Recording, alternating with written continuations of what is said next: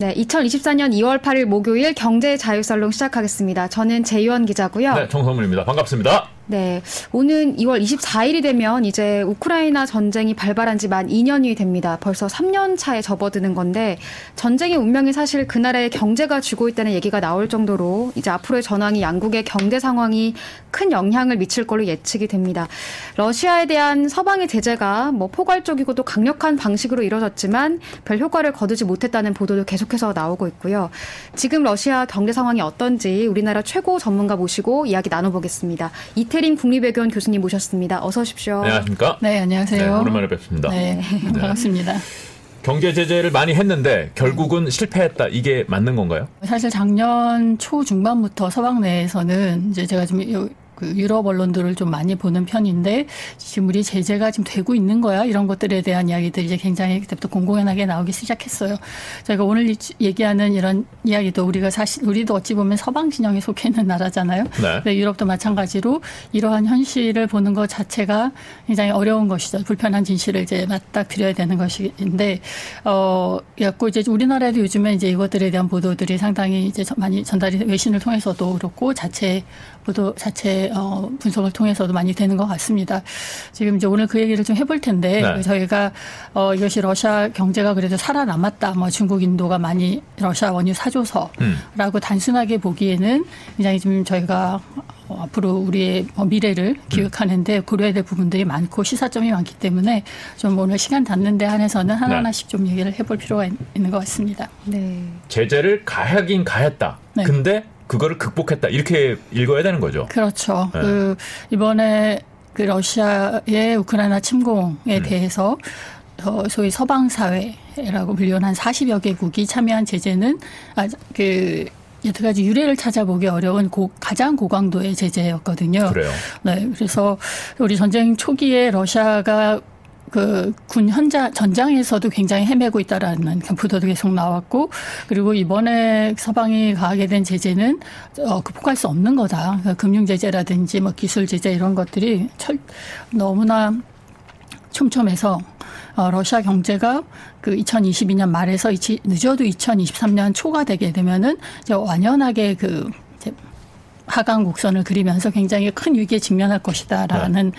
분석들이 굉장히 많았습니다. 저도 러시아 내부에 있는 모스크바 대학교 경제학교 교수님 글까지 보면서 네. 아 정말 1년 뒤에는 러시아 경제가 진짜 바닥을 치고 국가의 운명이 어떻게 될지도 모르겠구나라고 생각을 했었었는데요. 러시아 내부에서도 그렇게 봤어요? 어 약간 자유 성향의 그런 학자분 같은 네. 경우에는 이제 그런 얘기를 하시는 분들이 있었고 근데 많이 또 인용이 되는 유명한 분이셔가지고 네. 저도 참고를 해, 많이 하는 분인데 어 그렇게 좀 볼 수밖에 없는 상황이었죠. 근데 어, 세상에는 참 이렇게 작용이 있으면 반작용도 크다고 그 서방이 그렇게 하는 것만큼 생기게 되는 데는 반작용에 대해서 그거에 대해서 역이용하는 또 또 다른 플레이어들이 지구에 굉장히 많구나라는 거를 이번에도 많이 느끼게 되었던 음. 얘기가 어, 되었습니다. 네. 그럼 제재에 40여 개국이 참여했는데 네. 전 세계에 있는 그 40여 개국 말고 다른 플레이어들, 다른 경제 주체들이 러시아를 결국 도와줬다.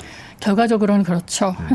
음. 러시아에게 제재를 가한 나라들이 일단 지구상에서 보면 참 공교롭게도 호주 정도 빼놓고는 거의 북반구에 이렇게 위치하고 있죠. 네. 네. 다 이거 우리나라를 옆으로 해가지고 이렇게 쫙 있는 그런 나라들이네요. 우리나라도 굉장히 고강도의 제재 참여를 했죠. 음. 네.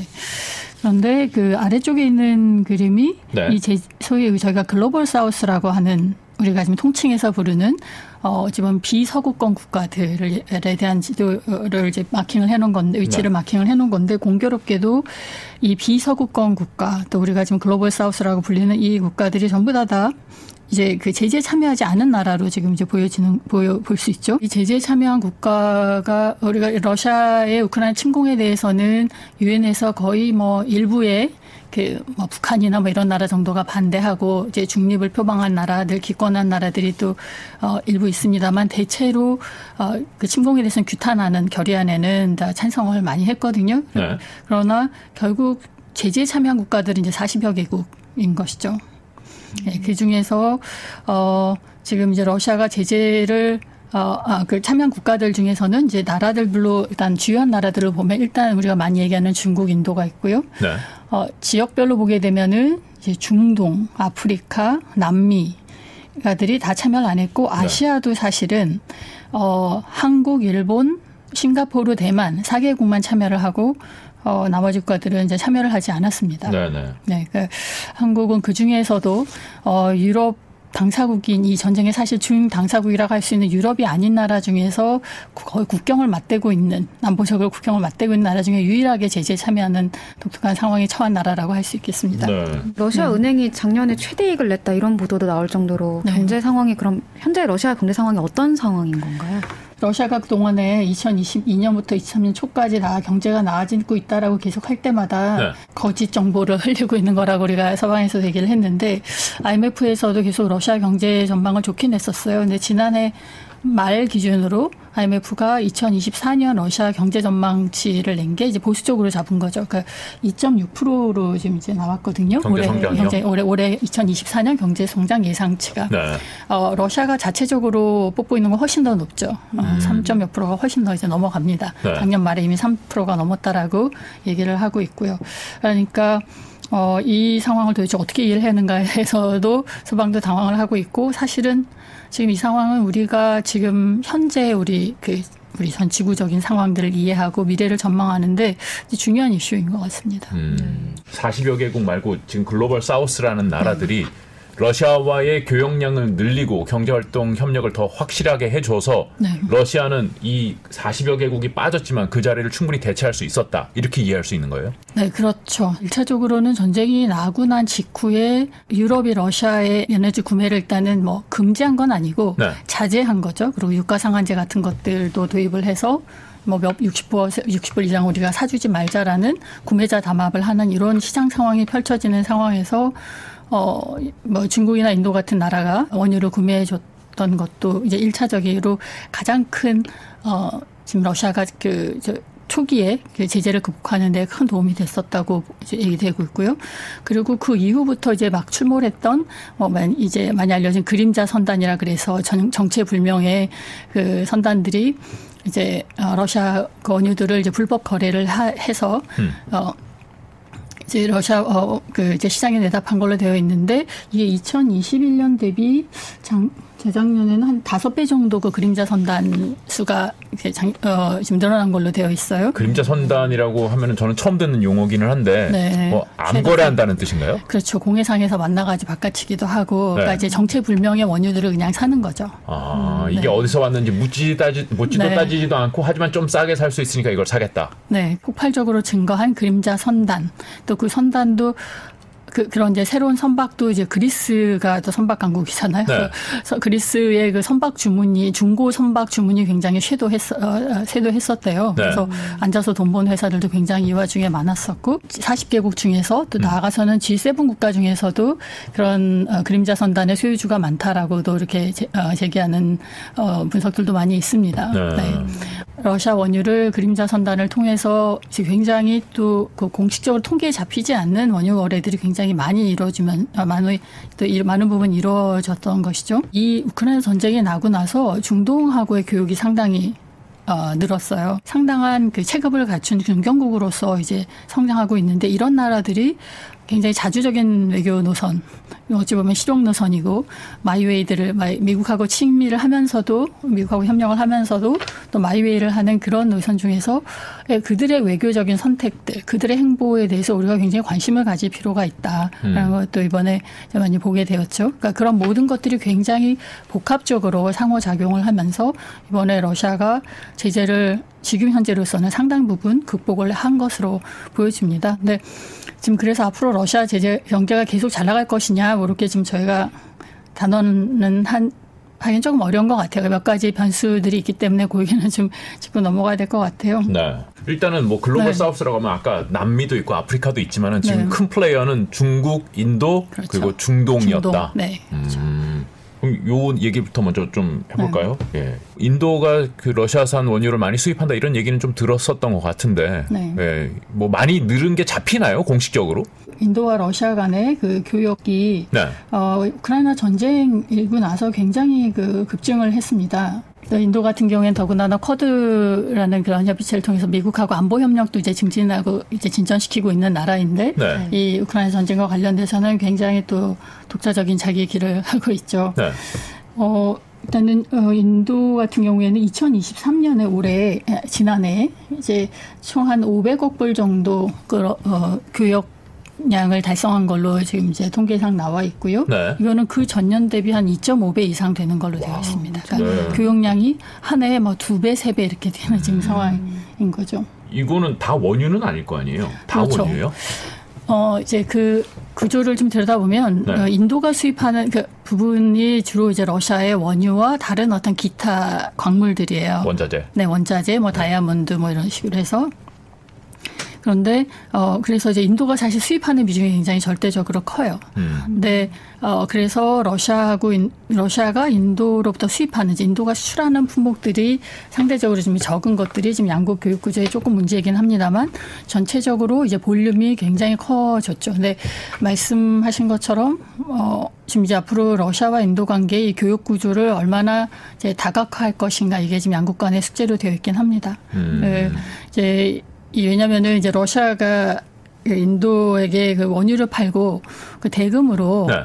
어, 원래 지금 푸틴이 항상 제 주장하는 게 루, 자, local currency로 하자. 네. 자국 화폐로 하자라는 어. 거잖아요.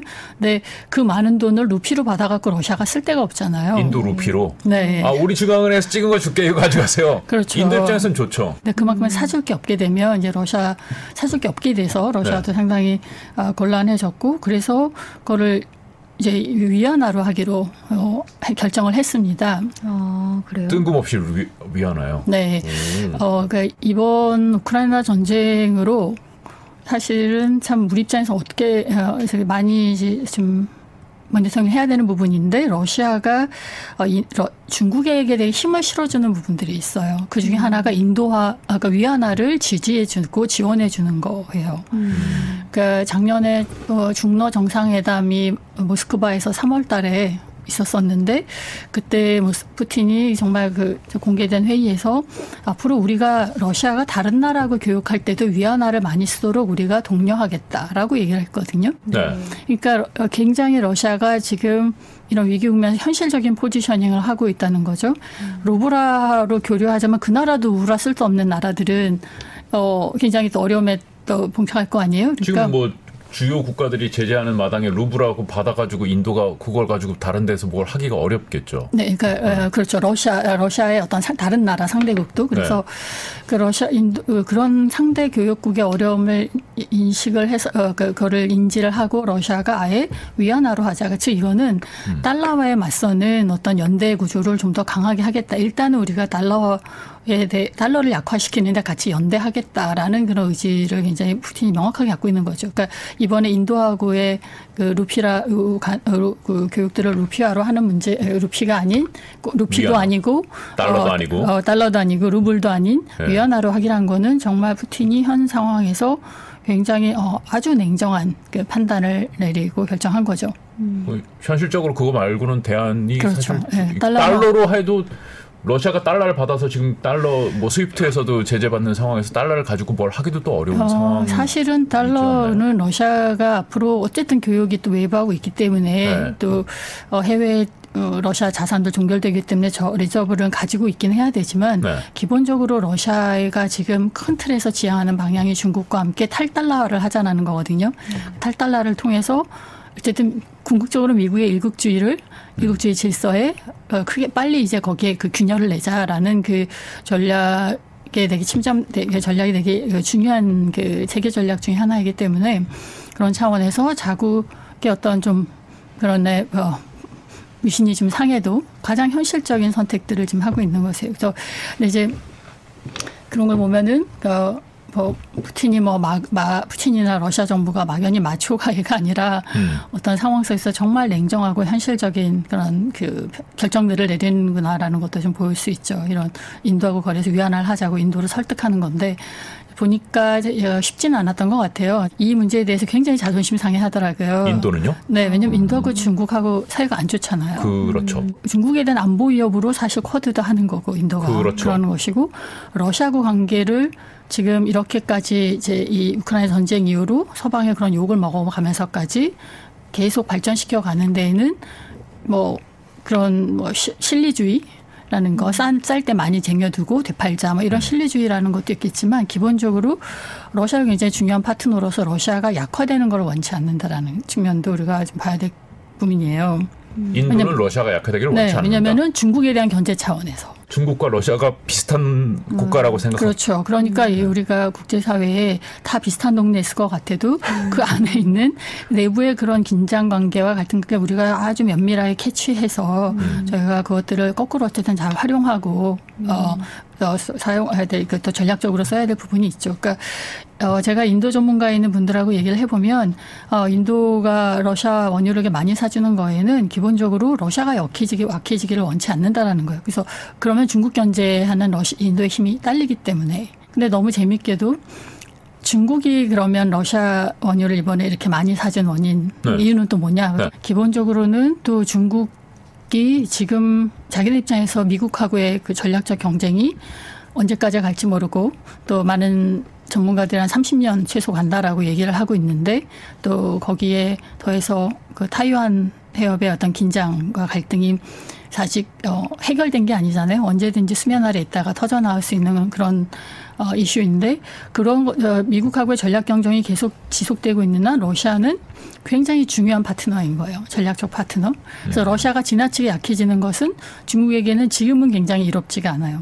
음. 어느 정도 약해져서 뭐 이렇게 거래할 때 뭐 러시아가 중국이 조금 더 유리한 입지를 갖게 되는 건 좋지만 정말 처참하게 망가진다라는 음. 거는 중국이 지금 미국과의 지금 한참 수십 년의 경쟁을 지금 준비해야 되는 입장에서는 어 굉장히 큰 마이너스인 거죠. 그래서 중국 전문가들도 얘기를 해보면 우리는 오히려 뭐 얘기할 때 러시아가 뭐 중국의 뭐 주니어 파트너로서 뭐 하위 파트너로서 뭐 이렇게 됐다는 얘기를 하면 중국 오히려 화들짝 놀래요.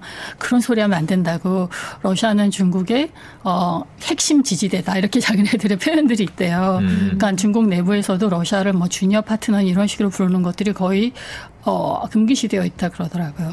음. 그렇게 러시아를 굉장히 리스펙트하는 것이고 이런 관계 속에서 또 러시아가 어좀 주니어 취급을 받았 고 어, 불리하다고 생각했을 때 가질 수 있는 반발감까지 고려를 해서 최소한 말이라도 러시아는 중국의 핵심 지지대다라는 거죠. 그러니까 결국 어, 러시아 입장에서 중국 입장에서 미국과의 경쟁을 앞으로 계속해야 된다고 했을 때 이 핵심 지지대가 후들거리면 안 되잖아요. 네. 그러니까 이 핵심 기지들을 일단은 받쳐주기 위해서라도 이번에 되게 전략적으로 러시아 원유를 많이 구매해 줬다라는 그런 평가도 많이 있습니다. 음. 그 러시아에 대한 평가는 굉장히 재미있죠. 지금 중국과 인도가 상반되는 거잖아요. 그렇죠. 음. 인도는 중국을 견제할 수 있는 국가다라고 보는 거고 네. 중국은 우리를 도와줄 수 있는 국가다라고 보는 거예요. 그렇죠. 어, 인도하고 러시아 관계는 뭐 사실 어 따로 어때 시간이 되면 저희가 이제 볼 필요가 있어요. 음. 지금 현재 그, 그, 이 지정학을 전반적으로 이해하는 데서 아주 재미있는 포인트이거든요. 근데 음. 뭐이 두 나라의 관계는 소련 시대 때부터 굉장히 돈독했죠. 그 러시아, 소련의 종주국이었을 시절에도 인도는 그 비동맹이라 그래서 뭐 소위 사회주의권에 참여하지 않았지만 소련이 굉장히 여러 중국과 인도가 당시에도 맨날 싸웠잖아요. 그런 모든 이슈에서 항상 중국 편, 아, 인도 편을 들어줬었어요. 그래서 굉장히 오래된 신뢰 관계이고 어, 그 인도 언론 보면은 그 작년에 그 전쟁 나고 나서 서방의 여러 뭐 최고 고위급부터 하다못해 뭐 어떤 나라의 국가 국장급까지 다 와서 인도 사람들한테 맨날 렉처, 그러니까 설교를 했다는 거예요. 어, 인도가 소위 민주주의 국가의 어떤 한 진영의 중요한 나라로서 어떻게 러시아를 어, 비난도 하지 않고 그다음에 제재도 참여하지 않고 거기 나가서 러시아 원유들 이렇게 왕창 사주고 이러면서 러시아의 전쟁 돈을 머니를 대줄 수가 있느냐라고 비난을 했는데 그 러시아 인도 언론 같은 걸 보면 그거에 대해서 정말 단호하게 얘기를 해요.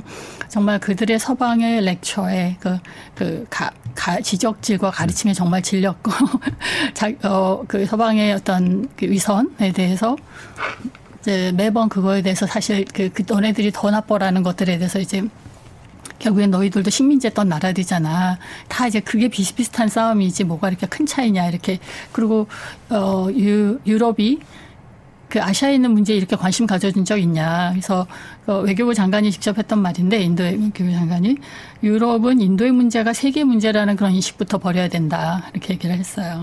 음. 그렇게 공개적인 어떤 큰 그 석상 공개 석상에서 하면서 이제 그 언론 인도 언론에서 얘기하는 게 러시아와 그러면 인도는 time-tested partner 시간을 통해서 검증된 파트너다 러시아는 인도에게 그래서 어, 러시아가 사실 그 속내를 보면 러시아가 지금과 같은 공력으로 중국하고 인도하고 정말 갈등이 붙었을 때 와서 인도를 편에 쌓을 수 있는 정도는 안 되지만 네. 그러나 미국이 그러면 어, 대신 와서 인도를 위해 싸울 것이라는 그런 믿음은 없다는 거예요. 인도 전문가들의 그런 그 내용 어, 회의라든지 이런 언론 음. 내용들의 그 평론 같은 것들을 보면서 그런 인식들이 있어요. 그러니까 지금 이 제재 국면에서 인도가 러시아 원유 많이 사서 돈을 많이 잘 벌었다. 그래서 네. 어, 뭐 석유 공장에서 뭐 이걸 재가공해가지고 유럽에 많이 되팔았다. 음. 어, 참 장사 잘하고 어, 실속 챙기는 나라다 이렇게만 간단히 볼 수 없는 러시아가 지금 현재 이 지구적 지구에서 그 강대국 중국과 인도에게 어떤 위상의 파트너로 지금 자리매김하고 있는지에 대해서도 우리가 좀 인식을 해야 되는데 이번에 이런 일련에 지금 이 제재와 관련된 2년 동안 이루어진 것들이 그런 것들을 굉장히 적나라하게 보여주었죠. 음. 음. 단순히 원유가 싸서 그런 네. 거는 아니라고 하셨는데 네. 근데 기사 보니까 이게 진짜 싸긴 또 싸다고 그 얼마나 왜냐하면 이게 외교적인 네. 그것도 있겠지만 배럴당 30달러 이상 싸다 이런 얘기도 있던데 네, 뭐 이게 맞는 건지 정도 30% 예. 브렌트유가 보다 그 우랄산 러시아 원유가 잔 뭐 30% 싸다 그 스스로 싸고 싶어서가 아니라 그쵸. 서방이 음. 이제 유가 상한제라는 것들을 이렇게 딱 캡을 씌워놓고 캡을 씌워놓고 나서 음. 이제 거, 그거에 어기면서 이렇게 러시아 원유를 거래하는 데에 참여하는 어, 그런 모든 선박 회사, 선박이라든 이런 것들의 보험들을 못 안 들어주게끔 음. 이렇게 보험을 통해서 어쩌면 그 제재를 가, 거기에다 제동을 건 거거든요. 그러니까 60% 이상으로 거래하는 거는 우리가 보험 안 들어줘. 음. 그러면 이제 어떻게 돼요? 그 굉장히 이 그 해상 트레이드에는 보험이 중요한데 네. 그런 식으로 제재를 간 것인데 결국 아까 그림자 선단도 나오고 음. 그다음에 어찌되건 그러면 그 인도나 중국은 또 좋아요. 봐, 그 서방이 60달러 이상 살지 사지 말래잖아. 그럼 음. 우리는 그것보다 싸게 줘야지. 음. 해가지고 그거 덕분에 굉장히 더 싸게 사서 그걸 가공하든지 아니면은 음. 뭐 이거는 이제 많이 제가 말하듯이 뭐 교체를 해서 네. 어, 자기 나라인 것처럼 팔 수도 있는 거죠. 그렇죠. 음. 그리고 보험료가 30%보다는 쌀 거 아니에요. 그렇죠. 네. 네. 그러니까 보험 뭐 그 리스크 내가 감내하면서 그 싼 거 쓰겠다라는 게 경제적으로는 합리적인 네. 판단일 수 있겠네요.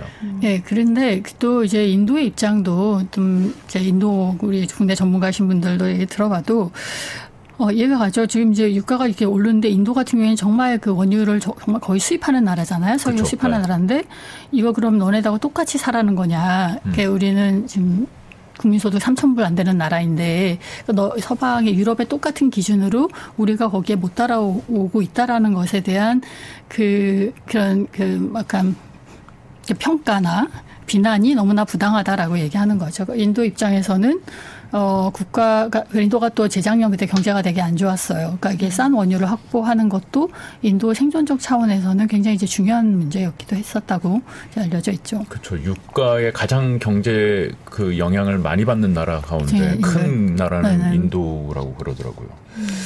그래요. 아까 30%싼 거 얘기하셨는데 정말 그 와중에 싸니 그렇게 30% 브렌트보다 싸니까 네. 오직하면 사우디 같은 나라가 러시아 원유 사가지고 네. 수입해가지고 중동에서도 산다고 그러더라고요. 네. 사우디는 진짜 좀 네. 너무 양심 없는 거 아닌가라는 생각이 좀 들긴 하던데요. 어 일단 국가를 운영하는 나라 입장에서는 어쨌든 최대한 그것이 불법이 아니면 어떨 때는 어 그것이 누가 정한 룰인지 불법이라고 우리가 규정하기도 어려운 그렇죠, 부분들이 그렇죠. 있잖아요.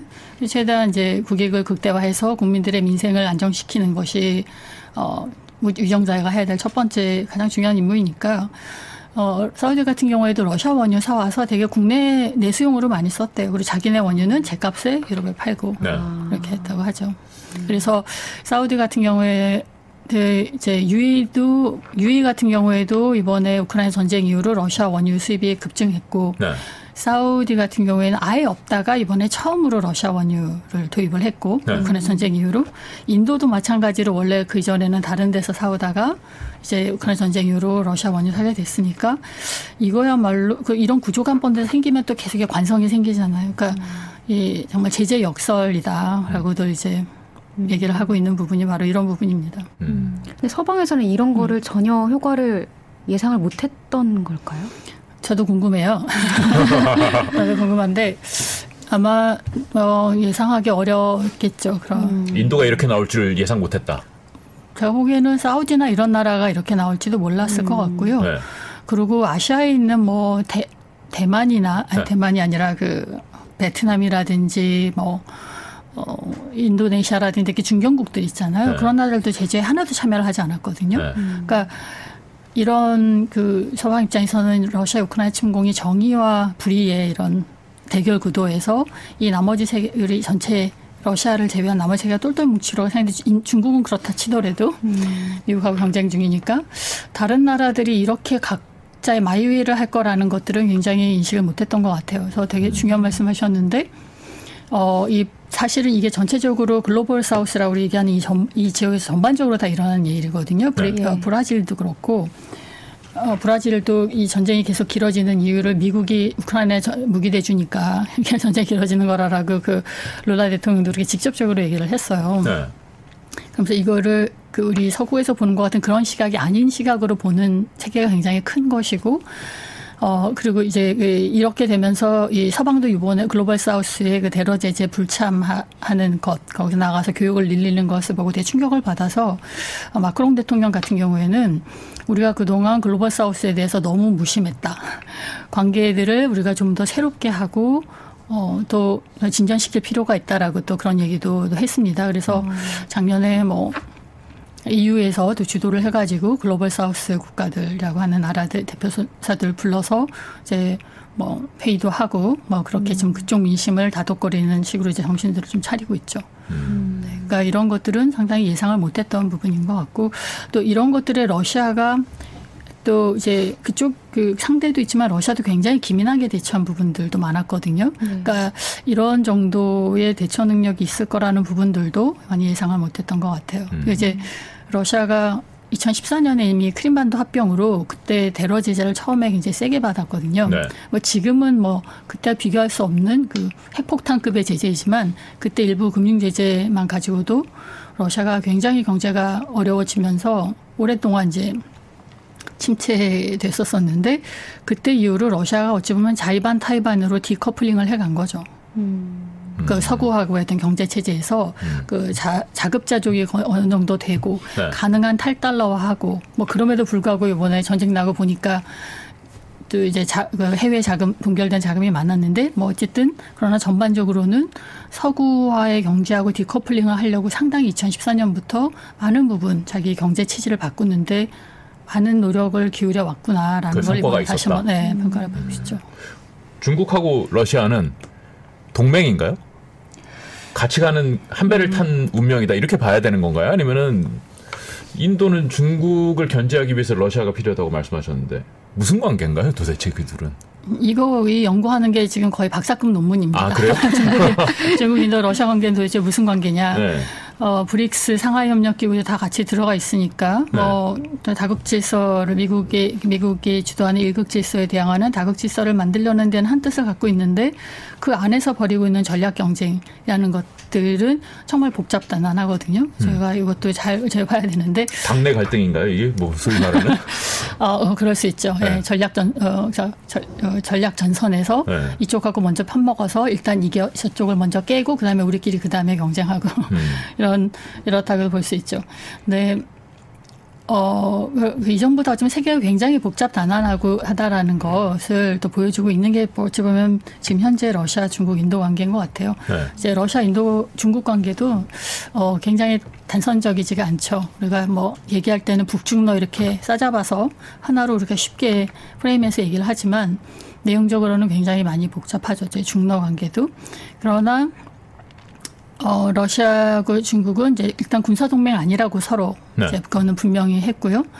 그러나 이번에 이제 중국이 러시아를 어찌됐건 뭐 기업들의 이윤 추구 차원에서도 또 이제 에너지 기업 같은 경우에는 저, 중국이 사실 다른 사기업에는 경영에 거의 참여를 경영에 어떤 가이드라인을 준다거나 정부가 어떤 어 어떤 정책적인 어떤 입김을 불어내지 않는데 에너지에서는 좀 영향력을 미치는데 지금 러시아의 에너지 협력들을 이제 대폭 이 기간에 확대시킨 것들은 중국이 분명히 러시아를 여전히 전략적 파트너로 생각을 하고 중요하게 생각하고 있다는 거죠. 그러니까 경제적으로는 충분히 가치가 있는 거죠. 네. 그리고 사실은 어 중국의 되게 유명한 장성 중에 해외 외신에 나와서 맨날 잘 어, 인터뷰하시는 전 인민 어, 어 중국 인민군 무슨 장군이 계신데 그분이 옛날 얘기하시는 게 지금의 중국의 군대는 러시아가 없었으면 이룰 수 없었다라는 거예요.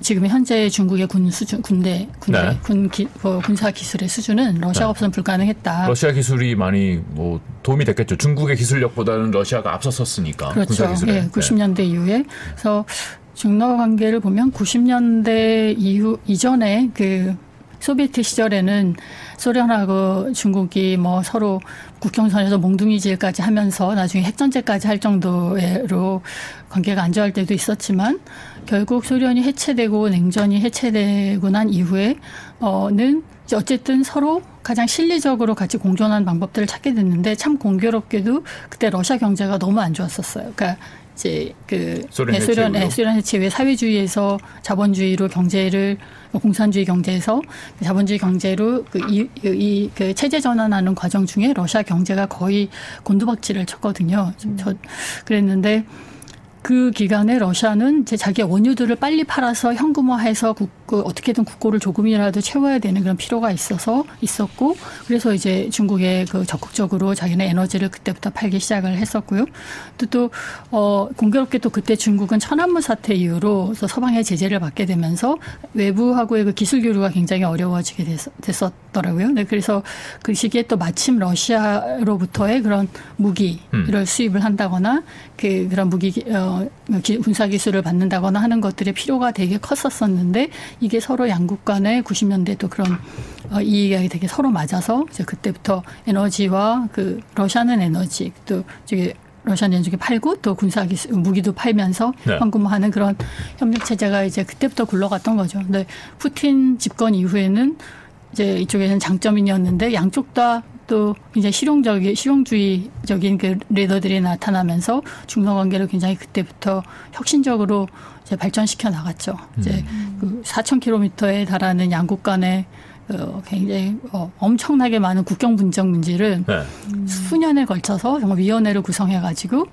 뭐 여기 다리에 어디서부터 어디까지는 니네 땅 우리 땅 해가지고 아주 어, 정말 수천 건을 그 국경 문제가 됐수 문제가 되는 수천 건을 그때 다 해결을 수년에 걸쳐서 하면서 양국 간의 가장 큰 문제였던 국경 문제를 해결하면서 그 관계 진전을 굉장히 이루어갔죠. 음, 그러면 그 이후에는 계속 관계가 좋은 거예요? 그렇다고 봐야죠. 음. 어, 그리고 왜냐면은 거기에는 러시아가 갖고 있는 기본적인 어떤 현실적인 인식, 그 지금 소련이 해체되고 난 이후에 러시아도 국가를 재건하고 힘을 키우고 이전보다 보다 더 내실 있는 그 어, 이념 예, 이념이라든지 가치를 떠나서 어, 내실 있는 그 국가 발전을 이루어야 된다라는 그런 속에서 중국하고의 경쟁을 통해서 국력을 소모하기보다는 어떻게든 서로 중국하고 관계 개선을 해서 거기에 쓸 뭐 국경에다가 만약에 두 나라가 사이가 안 좋으면 그 4,000km에다 다 군대 배치해야 되잖아요. 그렇죠. 네, 그것들을 그것들을 그렇게 하지 않을 수 있다. 그런 데에 중국하고 경쟁하고 군사적인 긴장에 군대를 배치하지 않아도 될 정도로 다른 쪽에 그 힘을 쓸 수 있도록 러시아가 어, 굉장히 그런 차원에서도 그 중국과 관계 개선에 이제 많은 어, 신경, 그, 그 신경을 썼었죠. 음. 그런 것도 중국도 마찬가지였었습니다. 중국의 입장에서 러시아가 굉장히 절박할 때 무기 지원은 또 하지 않는 네. 이런 모습, 이게 좀 거리두기 한다, 뭐 이런 네. 분석도 있었는데 이런 건 어떻게 보시나요? 어, 그렇죠. 그러니까 근데 러시아의 우크라이나 침공에 대해서는 구체적 그에 대해서 직접적인 비난은 또 안 했죠. 네. 그러니까 이게 러시아도 안보적으로 그럴 만한 이유가 있었다라는 음. 부분식으로 이제 얘기를 했고 그렇지만 러시아가 진짜 어려울 때 이제 무기 지원을 하지 않았고 미국이 그 부분을 굉장히 아, 당시에 예민하게 들여다봤었고 굉장히 경고도 많이 날렸어요. 근데 그래서 러시아 내부에서도 사실은 중국에 대한 기대가 너무 컸던 그 뭐 전문가들이라든지 소위 뭐 프로파간다 하는 그 관영 언론의 뭐 지금 입좀 거치신 분들 같은 경우에는 네. 중국이 진짜 우리 전략적 파트너가 맞냐 막 이러면서 음. 뭐 이렇게 성토하고 이렇게 음. 자기들끼리 화내고 서운해하는 그런 얘기들도 좀 있었어요. 네.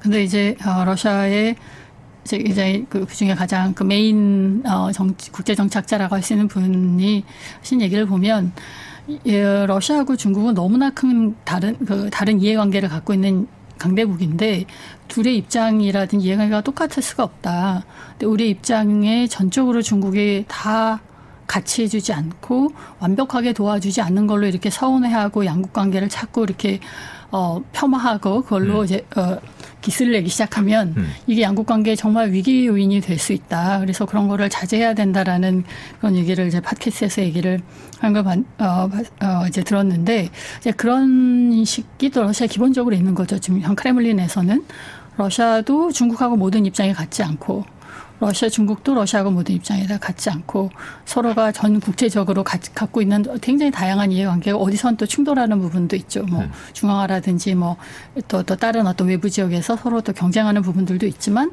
그러나 큰 틀에서는 아직은 한참 협력해야 되는 나라라는 인식들은 가지고 있는 것이죠. 서로가 다. 그러니까 러시아 내부에서는 그렇게 생각하 아, 좀 네. 서운하지만은 그래 네. 알았어. 뭐 적이 아닌 게 어디야. 음. 어, 우리 거 사주는 게 어디야. 이렇게 생각하고 음. 넘어갈 수 있을지 모르지만은. 중국 입장에서는 그 충분히 줄 수 있잖아요 무기 같은 거 북한도 주는데. 어, 중국하고 북한은 완전히 지금 국제사에서 다른 스테이터스죠. 네. 중국을 어, 러, 어, 북한은 지금은 세계 국제사회에서 좀 서구 소위 서구권 국가하고 교육하는 부분이 없잖아요. 네. 네. 근데 중국은 지금 미국과 함께 어쩌면 그 미국이 만들어 놓은 서구가 만들어 놓은 국제 질서의 지금 한 파트로 이제 중요하게 지금 자리매김을 하고 있거든요. 음. 아직 어, 다 디커블링이 되지 않았고 중국에게 미국 경제가 중요하고 미국에게도 중국 경제가 중요한 게 여태까지 아직 현실이죠. 그래서 네. 미중이 지금 뭐 전략 경쟁을 한다가 하더라도 옛날에 소련과 미국식의 그런 냉전 시기에 그런 경, 그런 지금 어, 전쟁을 하는 것이 아니라 서로 이제 누가 더 누가 더 이제 끝까지 살아남는가를 하는 것이니까 중국은 아직은 굉장히 아직은 미국과 관계를 좀 더 관리하면서 시간을 벌면서 좀 더 국력을 키워야 되는 것이고 또 중국에도 인도 유럽이 되게 중요하더라고요. 그렇죠. 네, 예. 전부 중국이란 나라가 어찌 됐건 어, 국제 사회에서의 어떤 위, 그 위상을 갖고 있는 탑투로서의 위상을 갖기 위해서는 유럽도 굉장히 경제적으로도 중요한 파트너지만 또 중국의 국제적인 위상을 곳거히 하는데 정치적인 파트너로서도 유럽의 관계는 굉장히 관리를 해야 되는 거예요. 일대일로 차원에서도 또 유럽도 중요하고요. 그래서 어 중국에게는 좀 사실은 어, 뭐, 미국하고는 좀, 그런, 기본적으로 지금 그렇게 경쟁 관계라는 게 세팅이 되어 있지만, 유럽하고 관계에서는 이번에 러시아 관련된, 러시아를 둘러싼 문제가 상당히 중국에는 되게 아, 고민이 많이 되는 그 델리케이트한 지점이었죠. 아 미국 눈치 보이는 게 아니라 유럽한테 오히려 눈치 보인다. 좀, 네, 왜냐하면 유럽 미국에 대해서는 좀 제재가 어떤 것들에 대해서 제재를 받을 수 있는 이런 부분들은 굉장히 신경이 쓰였지만 기본적으로 이거하고 유럽의 신뢰가 완전히 깨지는 것에 대해서는 굉장히 많이 신경을 써, 썼고 어, 러시아의 우크라이나 침공에 대해서 중국이 사실은 어 이제 여러 가지 뭐 플러스 그 지금 자기네들이 미중 경쟁 미국하고 경쟁에서 시간을 벌었다고 좋아했던 부분도 처음에 있었지만 시간이 좀 지나다 보니까 이 러시아 어찌 보면은 뒤에서 편을 들어주고 있는 그러니까 무기는 안 되지더라도 결국 러시아 편을 들어주고 있고 러시아를 살려주고 있는 중국이 결국에는 미국 어, 러시아에 돈 대주고 있다 전쟁 많이 대주고 있다라면서 유럽에서도 중국에 대한 경계론까지 다시 커졌거든요. 음. 결국에 중국도 나중에 러시아처럼 어, 저런 전쟁 하지 말라는 법이 어딨냐. 그러면 음. 우리도 빨리빨리 디커플링 안 해놓으면 나중에 중국이 정말 저런 전쟁을 했을 때 우리가 그 경제적인 폭풍을 또 어떻게 감당을 하냐 해서 어, 전쟁 초기에 사실 유럽 내에서 중국의 그런 스탠스를 보면서 어, 이제 중국하고에 대해 decoupling을 빨리 해야 된다는 얘기가 또 한동안 막, 막 나오기도 했어요. 중국 그렇죠. 경계론이 커지기도 했었고. 음, 그렇겠네요. 네. 그러니까 그 중국 그런 거는 중국에 대한 굉장히 불편한 얘기, 불편한 상황이었다고 이제 중국 음. 그 학자가 또 이렇게 해서 얘기하시고 그러더라고요. 네.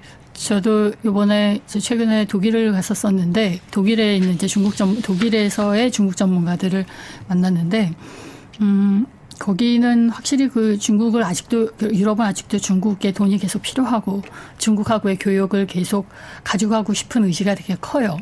음. 그래서 그런 중국의 유럽 내에서는 기본적으로 그런 생각이 있고 그런데 이 지금 직접적인 무기 제공 뭐 포탄 뭐 이런 건 안 돼줬지만 자기네들이 여러 리서치를 통해서 뭐 관세 세관 통해서 어, 드러나게 된 사실이 실제로 만만치 않게 중국의 뭐 헬멧이라든지 뭐 부츠라든지 방, 어, 방호 부츠라든지 네. 비전투 물자들, 네, 비전투 물자들이라든지 다음에 드론, 상업용 드론 이런 것들이 네. 어 많이 러시아로 그 중국산이 러시아로 바로 갔다라는 것들이 이제 많이 이제 통계적으로 나오면서 사실 유럽이 되게 쇼크를 받았는데 이걸 중국이 충분히 인식을 못 하고 있는 것 같다. 음. 이 중국이 러시아를 이런 식으로 그 중국이 정말 정부 차원을 지원하는 건지 음. 그 민간들이 이렇게 움직이는 것들에 대한 것에서 관리를 소홀히 한 건지 아니면 관리를 정말 못한 건지 음. 저희가 단정할 수 없습니다만 결국 이 상황을 본 유럽 사람들 입장에서는 어, 이런 중국이 이렇게까지 한다라는 것에 대해서 굉장히 충격을 받았고 이 충격을 중국이 충분히 이해를 못하는 것 같다라는 것에 대해서 오히려 놀라워하는 음. 이런 것들을 좀 봤습니다. 음. 인식의 차이가 좀 있네요. 네, 그렇죠. 어, 유럽에서는 그렇게 생각할 수 있겠네요. 아, 저 우크라이나 침공해서 러시아 저렇게 제재 들어가는데 만약에 타이완 네. 침공하면은 거기도 제재가 들어가고 뭐 전쟁을 직접 참여할지 말지는 또 나중 나중 문제이겠지만은 어, 유럽 제재 참여하지 않을 수 없겠죠. 네, 제재는 분명히 들어갈 지금처럼 테니까. 경제적 타이가 타이를 이렇게 계속 키워오다가 네. 유럽이 지금 러시아 어, 석유 어, 원유 그 가스를 끊으면서 겪고 있는 이런 경제적인 어, 어려움과 같은 것보다 더한 것들을 겪게 될 수도 있겠죠. 음. 지금 상황에서는 그러면 경제적인 미 아니, 중국과 러시아 간의 경제적인 이 교류나 이런 거는 점점 더 커질 수밖에 없는 상황이라고 봐야 되는 건가요? 비군사적인 지원이라든지 이런 것들은? 지금 이제 뭐 군사적 비, 어, 어, 비군사적 지원이라는 부분도 서로 이제 공식적으로 나오는 건 아니고 네. 기본적으로 지금 경제 협력은 계속 확대될 것 같아요. 올해 어저 제태 푸틴이 한 봄, 중, 어, 여름 정도에서 여러 석상에서 중국하고의 그 교육량이 정말 계속 매달 기록 경신을 하고 있는데 연말 정도에는 우리가 2천억 불 달성을 할 수 있을 것 같아 이렇게 얘기를 했거든요. 그런데 이제 최근에 로이터 기사를 보니까 그거를 이미 초과 달성해서 11월에 이미 달성을 했는데 이게 어 2,100억 불 넘게 2,100억 불을 이미 넘겼더라고요. 11월 말 기준으로. 음. 그러니까 어, 이 여기 정말 어떤 가속도가 이제 붙는 것인데 이게 지금 항상 에너지 교육이라는 거를 우리가 조금 더 다른 교육보다는 의미 있게 보는 이유가 이게 워낙 금액적으로도 사이즈가 크고 거기에 참여한 플레이어들도 많잖아요. 관여된 사람과 회사들도 많아서 이게 하나가 큰 딜이 터지면 이게 계속 파생 사업들도 생기게 되고 또 거기에 참여된 역시 이해관계 당사자가 많으니까 이게 관성을 갖고 더 협력이 촉진되는 게 있어요. 그래서 음. 이번에 뭐 석유 가스뿐만이 아니라 이제 석탄 같은 수송들도 이제 중러 국경 간에 굉장히 늘었는데 그동안 서로 아, 우리가 양국 간의 국경의 인프라가, 그 물류 인프라가 너무 약해, 약해. 그걸 키워야 돼 말만 했지. 어, 러시아도 사실 우선순위가 당장 빨리 팔아먹을 수 있는 유럽이 있기 때문에 네. 말로는 맨날 다각화, 다각화 아시아로 가야 된다고 얘기하면서도 계속 미뤄오다가 오히려 이 사, 이 전쟁이 나고 나서 중러 간에 그동안 수년간 안 짓던 다리도 후딱 연결해 버리고 그리고 그 양국 간의 그 국경에 많은 도로망이라든지 철도를 좀 어떻게 확대하거나 어, 새롭게 건설하는 문제가 굉장히 활발하게 지금 논의가 되고 있습니다. 그러니까 그 부분도 제가 앞으로 제가 굉장히 주목해야 될 부분인 것 같아요. 어, 왜냐하면 어, 지금 중러 관계를 얘기할 때 우리가 이제 서방의 고위급 인사들의 내레티브로 보통 뉴스에 나오고 제가 그렇게 좀 인식을 바로 갖게 되는 게 중동 관계를 얘기하면서 뭐 존컵이 미국 그 전략소통 조정관도 도 얘기를 했고 뭐 저희 CIA 뭐 번스 국장도 얘기를 하는 게 중동 관계는 러시아가 중국의 경제적 속국이 된 것이다 이렇게 딱 규정을 하거든요. 기분 나쁘라고 하는 말 같아요. 그렇죠. 그는 이제 우리 네. 국내 정치적인 어떤 그 자위나 네. 어 우리의 어떤 정신 승리는 될 수 있을지 모르겠지만 네. 그렇죠. 러시아가 사실 중로의 양자의 경쟁력에서 너무 러시 중국의 비중이 커져서 그런 문제가 있는 거는 사실이죠. 근데 음. 우리 입장에서는 러시아가 속국이 됐네 안 됐네가 문제가 중요한 게 아니라 어 세계 최대의 에너지 수출 에너지 생산 국가, 세계 최고의 에너지 으, 소비 국가, 그리고 지금 이제 생산 생산력 생산력을 계속 키워가고 있는 중국이란 나라, 이거 자본과 기술까지도 지금 하루가 다르게 커진 중국이란 나라가 이런 식으로 합쳐졌을 때, 그리고 이것이 장기화됐을 때 이것이 세계 경제와 국제 질서에 미치는 영향이 무엇인가? 에 대해서 우리가 보다 그런 본, 그 결과적인 그 임팩트에 대해서 더 관심을 가져야 될 것 같습니다. 시베리아의 힘. 전 이번에 이거 처음 들었는데 가스관 네. 사업 있잖아요. 네. 이름이 시베리아의 힘이에요. 네, 네 이게 저 이번 어, 처음 알았어요. 네. 근데 이게 지금 그 1탄을 하고 그다음에 2탄도 추진하고 있다고 네. 하던데 이게 어떻게 진행이 되고 있고 그리고 이게 또 경제성은 그렇게 좋지 않다는 내부 이야기도 네. 있다고 하더라고요. 이거는 좀 어떤 건가요, 교수님? 네, 그 시베리아 그 힘이라고 이제 가스관 이름을 그렇게 지었는데요. 네. 원래, 원래 뭐 정식 명칭은 뭐 되게 복잡한 깁니다. 네. 근데 무슨 게 어, 지나가는 지명들을 쭉 연결을 했는데 이제 동부 노선이라고 간단하게 표현, 동부 가스관 노선이라고 표현을 하는데 기본적으로 러시아에 대해서 그냥 시베리아의 힘이라고 얘기를 하거든요.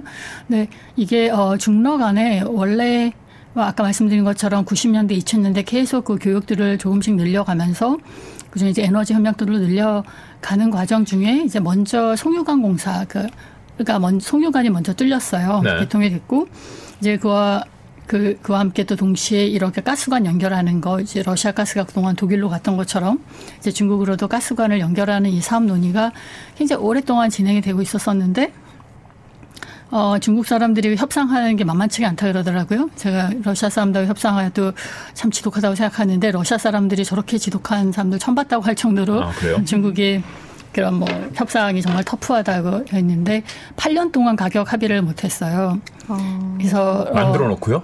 아니요, 그러니까 가격에 먼저 합의하고 이제 공사에 대한 전반적인 아. 이제 협정을 체결해야 되는데 그 협상 자체가 접근이 너무 안 되는 거예요. 음. 그러면서 계속 이제 양국 간의 견해 차가 너무 크니까 중국은 그동안에 이제 중앙아시아하고 먼저 가스관을 연결을 해서 중앙하고 중앙화 중국 가스관을 먼저 시작했거든요. 네.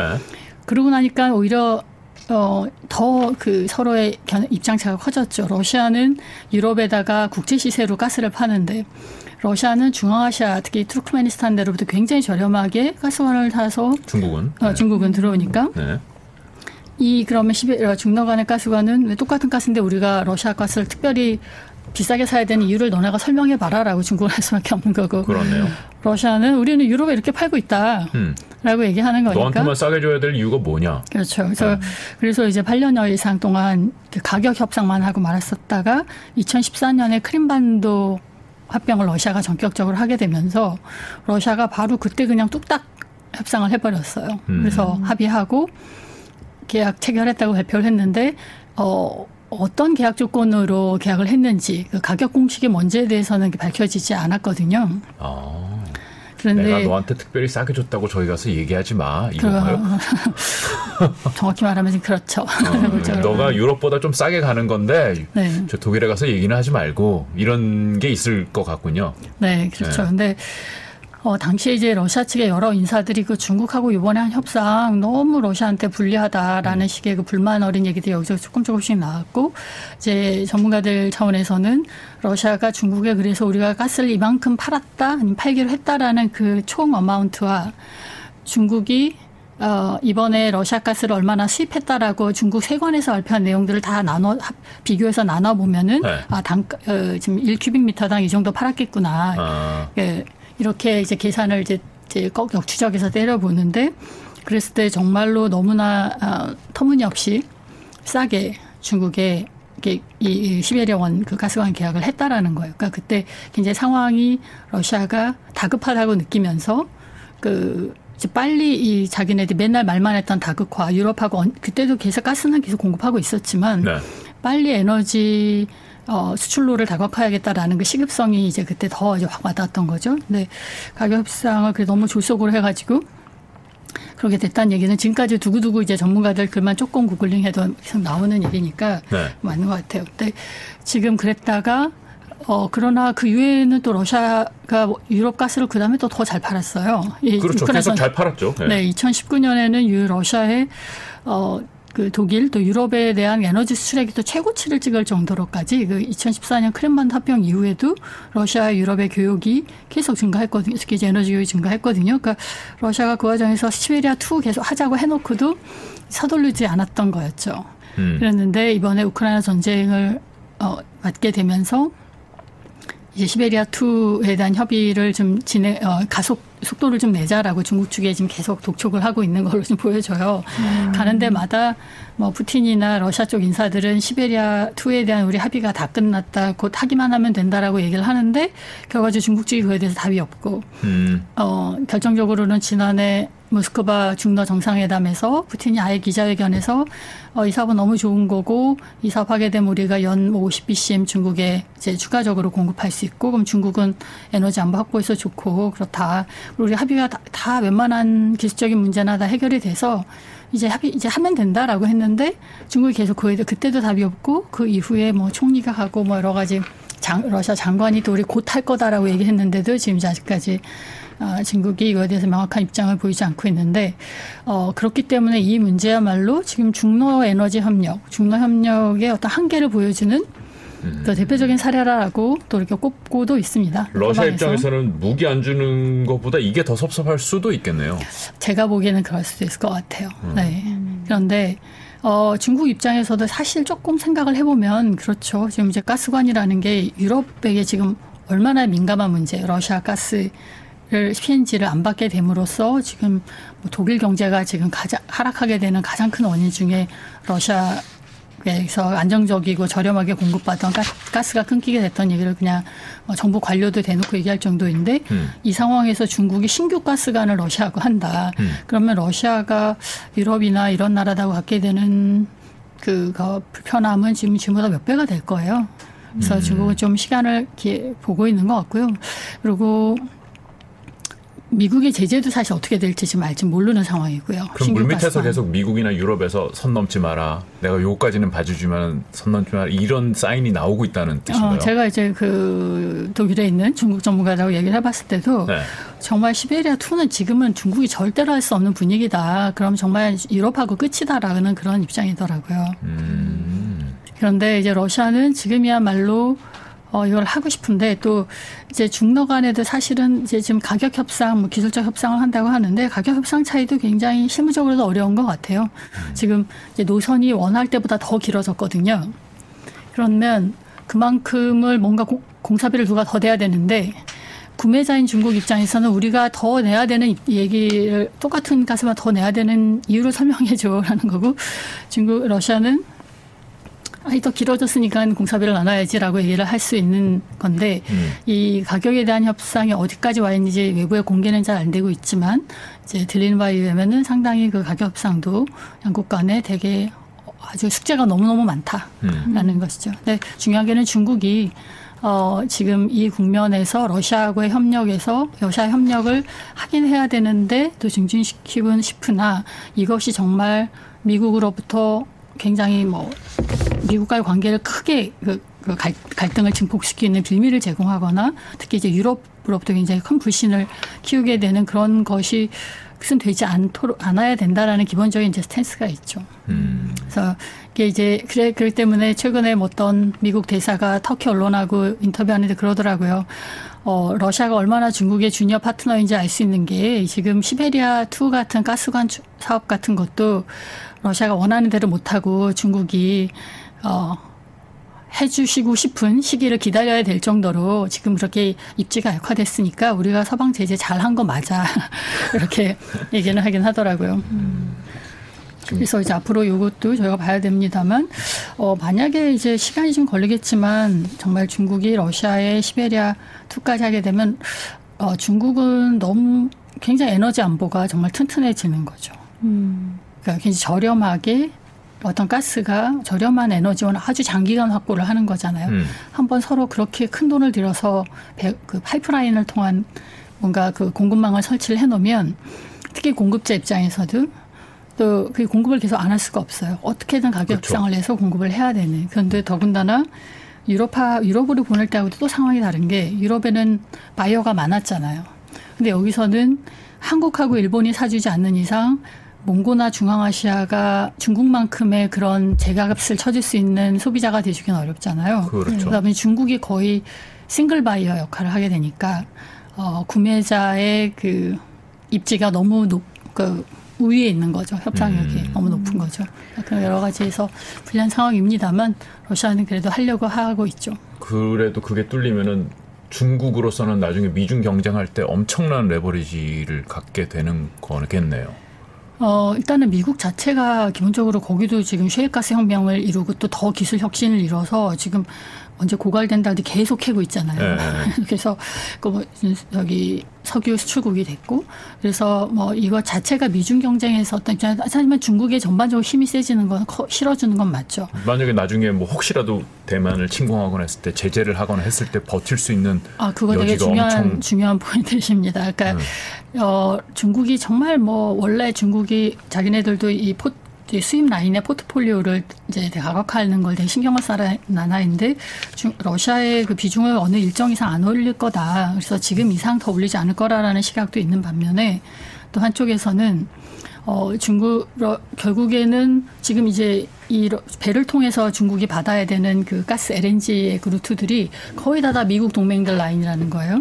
그쵸. 이전에 또 호주에서 또 석탄 가져오다가 분쟁이 생겨서 호주 석탄 끊겨갖고 중국이 또 되게 그 전력 난을 겪기도 하고 그랬는데 그래서 이 해상로는 또 타이완 문제나 타이완 문제도 그렇고 이쪽에 그 태평양 쪽에 있는 이 미국 동맹들 이제 진을 치고 있어서 정말 갈등이 격화됐을 때 그 에너지가 못 들어올 수 있다라는 생각을 기본적으로 하고 있기 때문에 육상로, 육상로라면 결국에는 러시아하고 중앙아시아죠. 여기를 통한 에너지 어, 공급로를 최대한 확보를 해야 된다. 그게 러시, 중국의 장기적인 에너지 플랜 맞다라는 것에 대해서는 또 많은 전문가들이 동의를 하고 있는 상황입니다. 음. 음. 또 우리나라가 좀 유념해야 될 시사점 같은 게 있을 것 같은데 그거를 좀 정리해 주시면. 음. 어, 전쟁에 미치는 영향은 지금 이제 이미 어, 이제 너, 너무 큰 것 같아요. 원래 이쯤 되면은 러시아가 어, 총알도 떨어지고 뭐 네, 그다음에 내부의 돈도 떨어져서 내홍도 되게 심하게 일어날 거고. 그러니까요. 네. 그래서 스스로 경, 전쟁을 끝낼 수밖에 없게 될 거다. 그게 이제 제재의 목적이었거든요. 제재를 감으로써 러시아가 결과적으로 안팎의 어려움에 닥쳐서 전쟁을 끝날 수밖에 스톱을 할 수밖에 없게 되는 상황을 만드는 게 사실은 제재의 목적인데 물론 이제 미국의 오슨테 국방부 장관 같은 경우에는 이 기회에 러시아를 확실히 약화시키는 것이라고 말해서 약간 문제가 되기도 했습니다만 어쨌든 기본적으로는 전쟁을 멈추게 하는 것인데 어 지금 러시아가 이렇게 빠른 시간 내에 그 어떤 외부의 교육망들을 새롭게 구축을 했고 여기에 또 여러 나라들이 호응을 하고 있고 여기를 또 이용하려고 하고 있고 이런 상황 속에서 지금 경제가 당장 나빠질 상황은 안 보이거든요. 물론 이제 인플레라든지 뭐 이런 것들에 지금 위기적인 어, 요인이 많습니다. 지금 군수 경제를 너무 돌려서 어느 순간에 이게 또 부메랑이 될 수도 있다고 하는데 제가 아는 러시아는 굉장히 오랫동안 긴축 재정을 해왔던 나라예요. 굉장히 보수적으로 재정을 운영을 해와서 그렇게 하는 순간에 폭탄 돌 폭탄 떨어질 정도로 그렇게 어, 경기를 인위적으로 부양시킬 거라고 생각되지 않고 그래서 인플레라든지 여러 가지 위기 요인들이 있지만 당장 위기가 올 거라는 얘기가 없으니까 최소한 올해까지는 푸틴 대통령이 어, 3월 대선에도 승리하고, 그 다음에 트럼프 대통령이, 트럼프가 이제 다음 대선에서 만약에 된다면 네. 그 이후에 미국이 우크라이나 전쟁에 대해서 혹시 입장을 또 좀 더 다르게 가져갈 수 있으니까 그렇게 상황이 바뀔 때까지 도 지켜봐야 된다는 측면에서 지금 러시아가 시간을 좀 더 버텨야 버티고자 하는 것 같은데 어, 버틸 수 있는 지금 그 경제적 상황이 좀 되는 거죠. 러시아는 된다. 네, 근데 문제는 이제 우크라이나 물론이거니와 이를 도와주는 유럽 같은 데가 지금 경제가 너무 어려운 것들 이런 것들이 오히려 지금 음 이제 어 되게 큰 이제 이 상황에서의 지금 새로운 변수가 되고 있어요. 이게, 이게 얼마나 급속히 어려워서 어 어떤 자기들끼리 빨리 종전을 이제 서로 해야 된다, 종전을 촉구하는 목소리가 커지게 될지 이것이 오히려 좀 관전 포인트인 이런 지금 상황, 관건인 이런 상황이에요. 근데 말씀하신 그 우리가 어떤 시사점을 얻느냐. 네. 우리나라는 뭐냐. 어, 이게 지금 우리 세계 경제뿐 아니라 이 지금 전반적인 상황이 이그 국제 정치, 국제 질서가 도대체 어떻게 가고 있는 것이냐에 대해서 많은 저희가 생각할 부분들을 던지고 있다고 했잖아요. 어, 일단은 뭐 여러 가지가 있겠습니다만 어, 항상 상대 적을 가볍게 보면 반드시 패한다라는 얘기가 있죠. 그러니까 우리 보통 러시아에 대해서도 그렇고 우리의 조금 이제 적대적인 관계 있는 약간 좋지 않은 관계 나라에 대해서 보통 얘기할 때 두 가지 중 하나인 것 같아요. 악마화 하든지 아니면은 폄하하든지, 그러니까 희화시키거나 우스워 우습게 평가하든지. 근데 그렇게 되면은 어떤 것에도 답은 없어요. 우리가 현실적인 대처도 할 수 없고, 어떨 때는 저쪽이 어, 사실은 우리에게 되게 정중한 제스처를 아직은 보내고 있는데 그런 기회를 우리가 그런 신호를 포착하지 못할 수도 있고 그리고 이 정말 상대가 생각보다 센 그 상대일 수도 있잖아요. 그래서 어, 어, 그, 그 어떤 객관적으로 어떤 각 그 상대국을 또 국제적인 상황을 평가하는 게 굉장히 중요한 것 같습니다. 지금 이 음. 상황도 그렇고 특히 우리가 많이 관심을 갖지 않는 이 글로벌 사우스라고 하는 이 중견 국가들의 그런 움직임 그리고 그들이 가지고 있는 인식에 대한 국제 질서에 대한 인식에 대해서도 우리가 조금 알 필요가 있는 것 같아요. 우리가 먹거리가 어, 물론 이런 선진국에서 나오겠지만 사실 글로벌 사우스에서 우리의 미래 먹거리가 많이 나올 수가 있잖아요. 그러니까 그들에 대한 그들의 인식들을 우리가 잘 이해하는 것이 또 어, 우리의 외교에 굉장히 중요한 또 우리의 그 외교적인 어떤 어, 시야를 넓히는 것이 우리 외교 어떤 전략을 짜는데 굉장히 무엇보다 우선돼야 되는 그런 부, 시기가 좀 온 것 같아요. 네. 네. 처음 예상했을 때는 뭐 전쟁이 뭐 일주일 안에 끝날 거다, 한 달 안에 끝날 거다, 벌써 2년 넘었고 이게 지금 당장 끝날 것 같은 느낌은 좀 아닌 것 같고 지금 뭐 러시아가 굉장히 취약해질 것 같다고 했는데 그것도 지금 상황에서는 아닌 것 같고 우리가 뭔가를 잘못 생각했었던 게 지난 2년간 드러났고 지금 이 순간에 이제 우리가 정확하게 이게 어떻게 돌아가고 있는 현실인지 그리고 우리가 어떤 스탠스를 취해야 하는지 우리의 전략을 세워야 하는지를 좀 생각해 볼 수 있는 시간이었던 것 같습니다. 오늘도 어, 전문가의 말씀을 잘 들었습니다. 고맙습니다, 교수님. 감사합니다. 감사합니다. 네, 경제자유살롱 오늘 여기서 마무리하겠습니다. 저희 채널 좋아요, 구독, 알람 설정 다시 한번 확인 부탁드립니다. 고맙습니다. 감사합니다.